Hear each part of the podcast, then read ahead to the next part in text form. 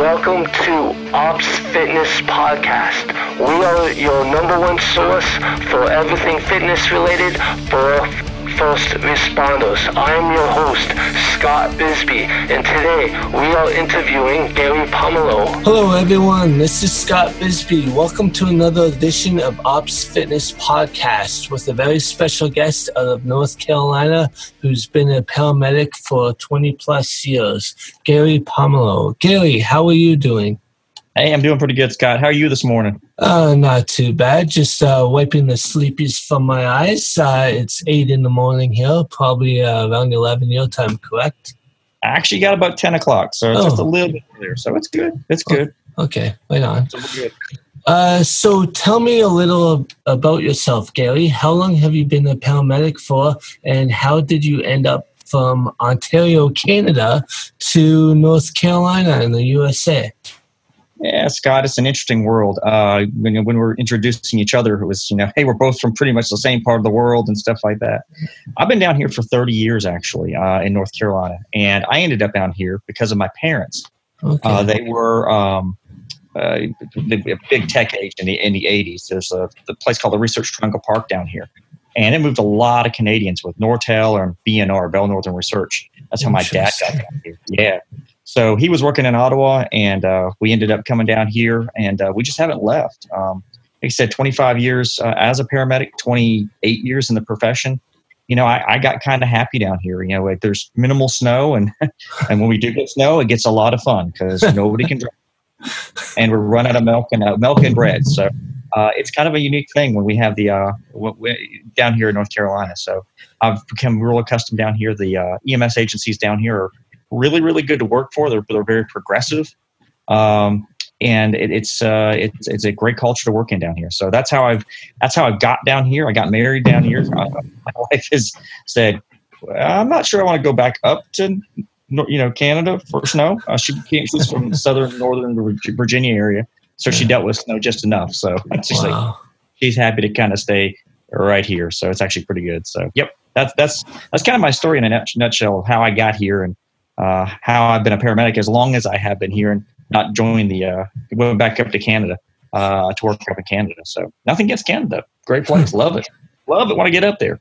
So. Yeah, wow, that's really interesting. I uh, never heard about that uh, with uh, North Carolina. Uh, whereabouts in Ontario did you grow up?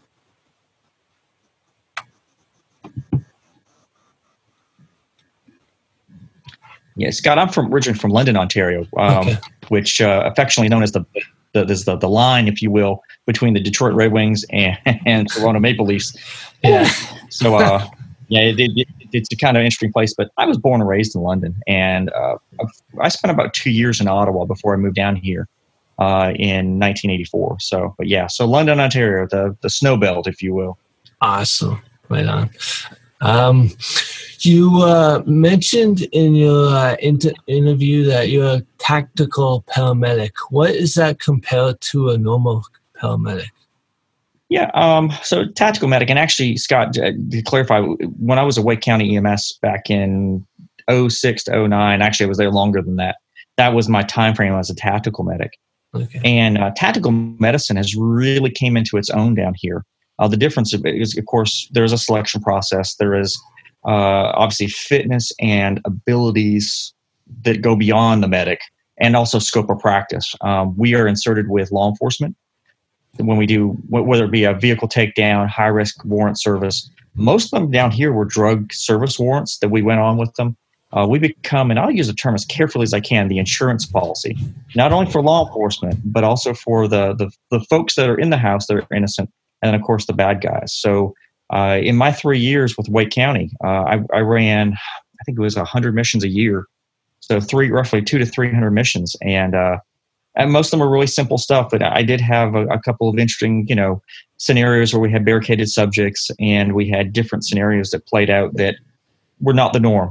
Uh, okay. So it, it, became that kind of interesting dynamic of uh, I actually got to use skills that I never thought I would, but the training typically a bare minimum uh, a year, uh, six months to a year additional training on top of your paramedic, and they build that into a program, which is kind of nice uh, depending on the agency.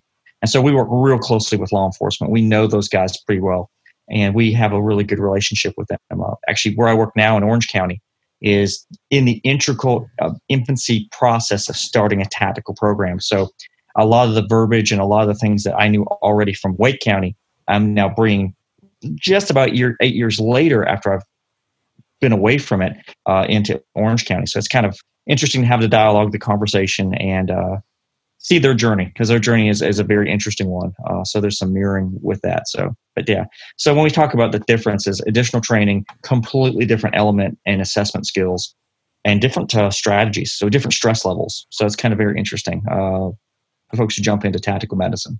So. That that would be uh, very interesting. So, uh, uh, would you guys be allowed to carry or no?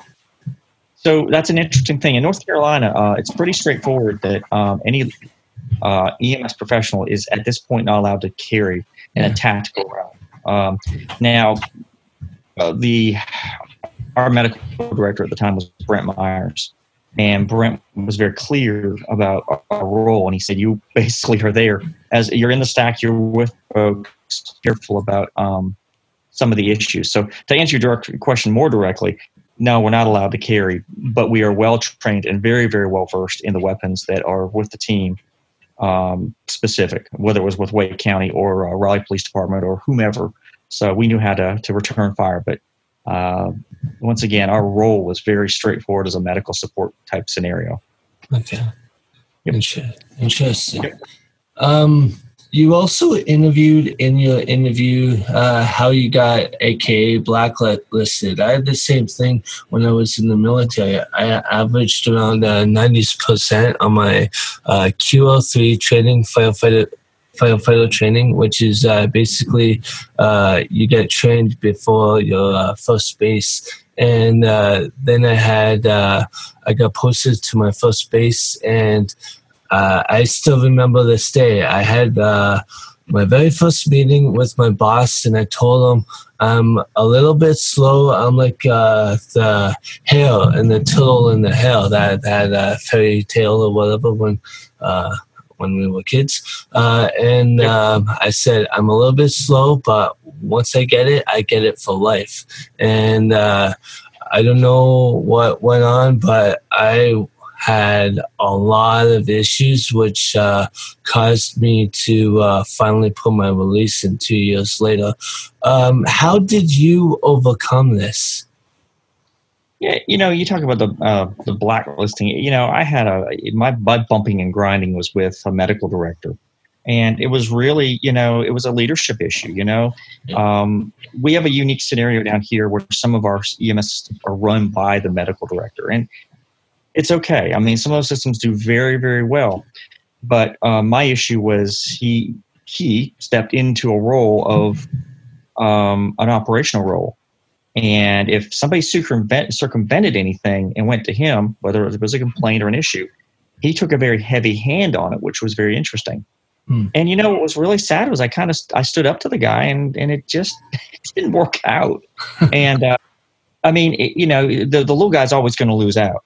Yeah. But the sad thing, the example that showed was you had a at that point a veteran of 15 or 20 years as a medic who you just basically and I say blacklisted. Um, yeah, I mean basically, you know, it became the uh, you know one of my supervisors said it best. You always followed the rules. You always were there for us, and this is what happens. I said, yeah, it kind of sucks. And you know, and when you ask how I dealt with it, you know, it was persistence. You know, yeah. um, you know, ultimately your name gets out there, and it, it, the irony in this whole story, Scott, is the fact that the very place that I work is where this medical director, who's now actually a much bigger person in the world of EMS and down here in the United States and in EMS in general, that's where he was trained and was really, really funny. One of his mentors um, has has who was my medical, who used to be my medical director here in Orange, even said, "I don't see the problems." So to deal with it, it was persistence. You know, I told him, and, and I held true to my word. I said, you know, if we have a problem or an issue again, I'm going to take some time away from the profession. Yeah, I took three or four months away. And my wife said, please go back to the profession. and of all the things, all the places, when I was in medic school, there was a place that offered me a job And one of the medics that I used to work with, I ran into out of a sheer out of the blue uh, and said, you know, would you consider coming to us part time? And I said, sure. And he was a deputy director, and he ultimately hires me full time. Now, wow. I spent a very brief period of time in that agency, but he said, you know, we've never heard anything bad. And then all the other stuff we heard sounds like fluff and crap because we actually kind of know you. Yeah. And so my the reputation outweighed the blacklisting. And like I said, the, the circle comes completely uh, attached, if you will. When I go to work for the agency, that the guy that kind of outed me, right? He outs me, and I go work for the agency that he started at, and actually he comes back to. And medical directors or deputy medical directors for his system come from, and so and and so he hears it on a regular basis. It actually was funny. The day he took a bigger job, I sent him an email. I congratulated him. I said, "Man, I wish you the best of luck. I think it's a great opportunity." Not expecting to hear one second of a response. I got a third. Uh, I got a 30 second blurb saying thank you. He said, you know, you you've persisted and came through a really rough time and you've overcame obstacles. And I was like, wow, congratulations. Yeah. Yeah. I mean, I mean, so, so it, it, it was kind of like a, uh, like the proverbial hockey fight. And, and the guy, the other guy just drops the gloves and says, Hey, I'm good. And, you know, and, and it was persistency, man. Wow. Uh, and that's why I tell folks adversity will build you. Yeah. Uh, you know, whether it's an exercise or lifting or running or moving or whatever, it's persistence and and staying with what you believe in. And and I I took a huge hit. Yeah. Uh, I I believe in that organization. Now I won't work for that organization ever again, probably for one or more reasons. Yeah. They're in my backyard, and they are. But I saw the organization for what it was, and yeah. the leadership for what it was, and um, it still is is really ingrained. Actually, great conversation with my current EMS director yesterday. Um, the uh, the organization I work for now does not believe in throwing away people because we, she says, we invest in people. We don't invest in numbers. And she says, I hope we never get to that point. And then she said, it took me three years to get comfortable in that agency when a supervisor, uh, a manager said, Hey, we got a problem. And I was, oh, great, here comes my, my career lights blinking again. But now I'm in a position, or we've built a culture that says, you know, you are valued, and and the consistency needs to be there. Um, and unfortunately, in EMS, you know, public safety in general, uh, I think we have some old school leaders that still believe that you have to hit somebody in the head with a frying pan to get exactly. it. Exactly. exactly. And it's sad because it just doesn't work. Yeah. Get, they go, why do we have to replace people every six months or every two years? You know, when you intimidate them and make them fearful and you scare them half to death, they're not going to stay. Yeah but that's how I got around that. That was that was a long answer. So no, no, that's that's very interesting. Uh, both uh, very similar. I uh, I found out you probably heard this saying "shit rolls downhill." Uh, yep. it was uh, my uh, deputy fire chief who was basically the black cloud who had it out for me. Um, yep.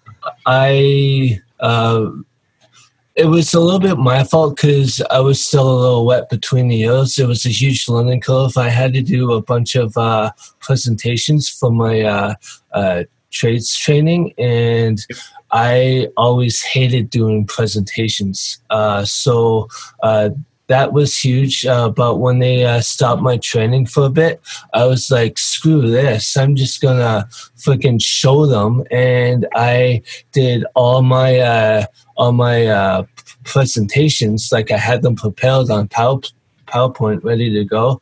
And then I yep. get the call to go on another crew. So I'm like, oh, this is awesome. And then I find out the same stuff is happening. So, uh, I, I don't hold back at this point. And then uh, they're starting to hate me, and then I'm like, okay, this is really a negative atmosphere. I gotta I gotta do something. So yeah. It's like, it's like I gotta go type thing, right? It's like I'm out of here. Yeah, you, they built that built that in there. Absolutely. Yeah. My, my thing was is I believed in a system, and it's not that I'm not believing in a system, but when a system breaks you, it's really hard to get buyback and you have to it becomes truthful that you have to look out for yourself yeah if not nobody else is and and and that's relationship working whatever friendship same concept yeah but it took me that time and it took me that lump to get some things going in my life. And, and I was in my early 40s and going, what the heck am I doing? So, yeah. So it kind of pushed me. So yeah. you're fast learner. Took me uh, a long time to uh, realize that. Uh, and uh, I, like you, I had uh, friends like uh, a warrant officer who basically told me that don't put up with this shit. And I'm like, wow, coming from you, that's really something and uh, my old yeah. fire chief uh, saying uh, if uh, the fire department, he was talking about Halifax Fire Department at the time because I was a volunteer back then. Uh, he said if uh, Halifax Fire Department had as much heart as you, it would be an awesome place to work at. And I'm like, wow, that's something. So just hearing stuff from those people kind of built me back up, so to say. Yeah. Oh, exactly. And that's the thing is the the build backup is absolutely huge. Just the rebound. Yeah. Uh, and it's got to be you. It's got to be you not seeking it, but you seeing it. And it, you can seek it all day, but until you see it and you see that value that you have, yeah, you're kind of you're kind of stuck, and that's really really a bad place to be. And I, I was really stuck for a little while, yeah. and it was kind of bad when I was I was um I was stuck for about probably two years and it was sad because I wasted those two years. But the funny thing is, is the day that I got hurt in my ambulance crash, I quickly, quickly learned that where I was working, and you may laugh at this, but I work in public safety, so in North Carolina doesn't pay fabulous. But I work two full time gigs right now and, and, do other stuff on site. Now I would technically work 14 days, but the two agencies I've chose to work at, one is long term, which is Orange, and the other one is Johnston. They have very similar, but also dissimilar type seeking that with the bigger agency. I was seeking it, and I never looked and saw what I had, and and it was it was one of those scenarios that you kind of go, "Dang it! I wish I had this ten years ago." But you know, it is what it is. You know. Yeah, it, it is. And I definitely think everything happens for a reason. Like right now, I'm noticing uh, things are kind of going full circle. So it's interesting. yep. Um, so. Uh, oh, yeah, no. I... Um, before uh, um, that day when you crashed your leg, you, you kind of talked yeah. about it. Uh, how has your fitness routine evolved to uh, back then to now? Well, you know, Scott, it's really funny. Uh, just the other day, actually, the last two weeks, I've been doing um, Archon Ed here in, in Orange County. So and they you got an hour and uh, you know I pulled those Simon. I pulled out the uh, the what is your why thing, and we start having a dialogue about it. So before the ambulance crash, um, I was in shape. I was running. I was doing. I was working out. I was I was doing all the good things. Uh, trying to watch what I eat. I mean, it's public safety, so you understand that there's a dynamic there that God we have to work on. Um, Post accident, and and this is listening to people saying, you know, if you weren't in shape, you probably wouldn't hurt worse uh, you walked away from the wreck, and all the other things that turn things around. Um, you know, a lot of what I went into was learning about how to reset the body. And and and you you talk about you know we're talking about Tim Anderson and, and folks like that. Yeah. Tim Tim was integral. I, I knew Tim over the years, um, but I, I kind of caught he caught my eye with a lot of of what he was putting out there. So it was how to do things better as you get older um, you know, my buy-in was I never want, and I showed that when I do the presentation, I show the picture of the ambulance crash, and I say, "This is my why." And I said, I'd spent so many years in EMS, and I said, "This pushed my limit. This pushed where I make buy-in to helping the folks that I'm working with."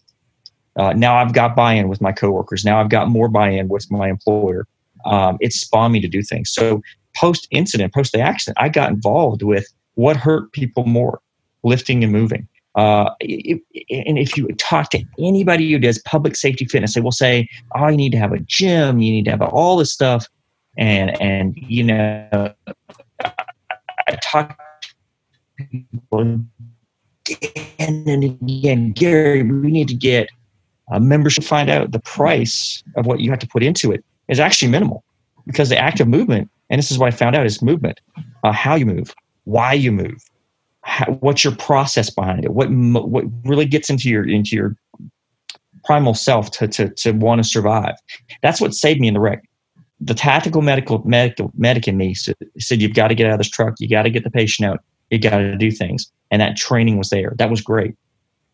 Now the question was how to make things better, how to make things move better uh, how to. I I think I told that I possibly have an arthritic hip, and I've got a great doctor, uh, orthopedist in um, down here at UNC.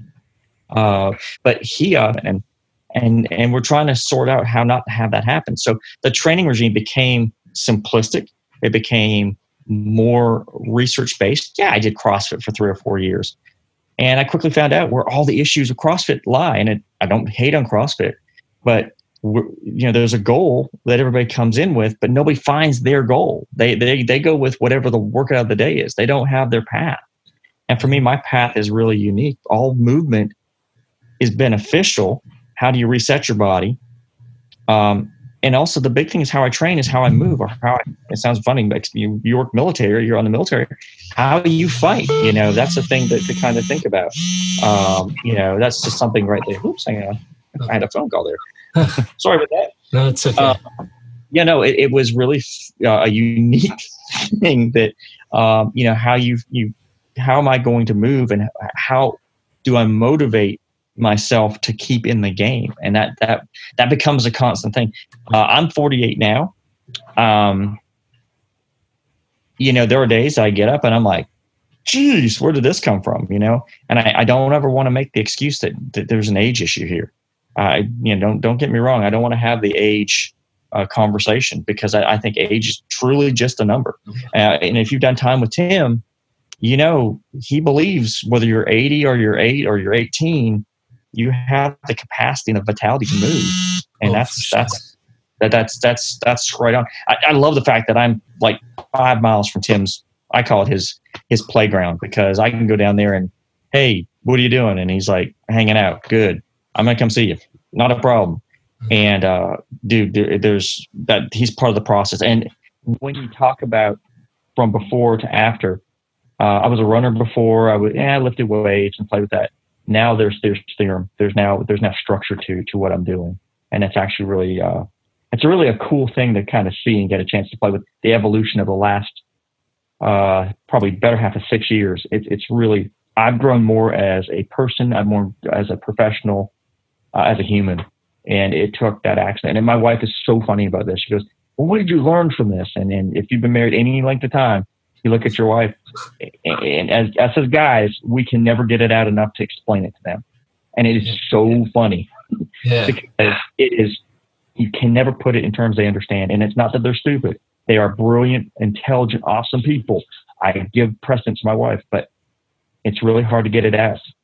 Uh, you know, yeah, am I on medication now? Yes. Uh, am I seeing a counselor three times a month? Yes but it's understanding that maybe the biggest thing, Scott, is fitness is just not running and working out. It's full circle. Yeah. It's the full circle. For sure. It's the mental, it's the health, it's the culture. Yep. And that's it. So uh, I think I became more complete. So, and accepting your, your screw ups and going, wow, did I screw that crap up? And, and being good with it and laughing at myself. So yeah. my wife says I don't laugh enough at myself. I said, trust me, you should see me some days. I laugh ridiculously bad. So. That's uh, a very interesting analogy about CrossFit that you just said. Uh, I, I, never heard of uh, that before, but it's so true. So true. Um, so uh, you kind of uh, touched a little bit about why fitness is important to the first responder, uh, just a little bit. Uh, but uh, how should it be, or uh, or should it be important at all? Um.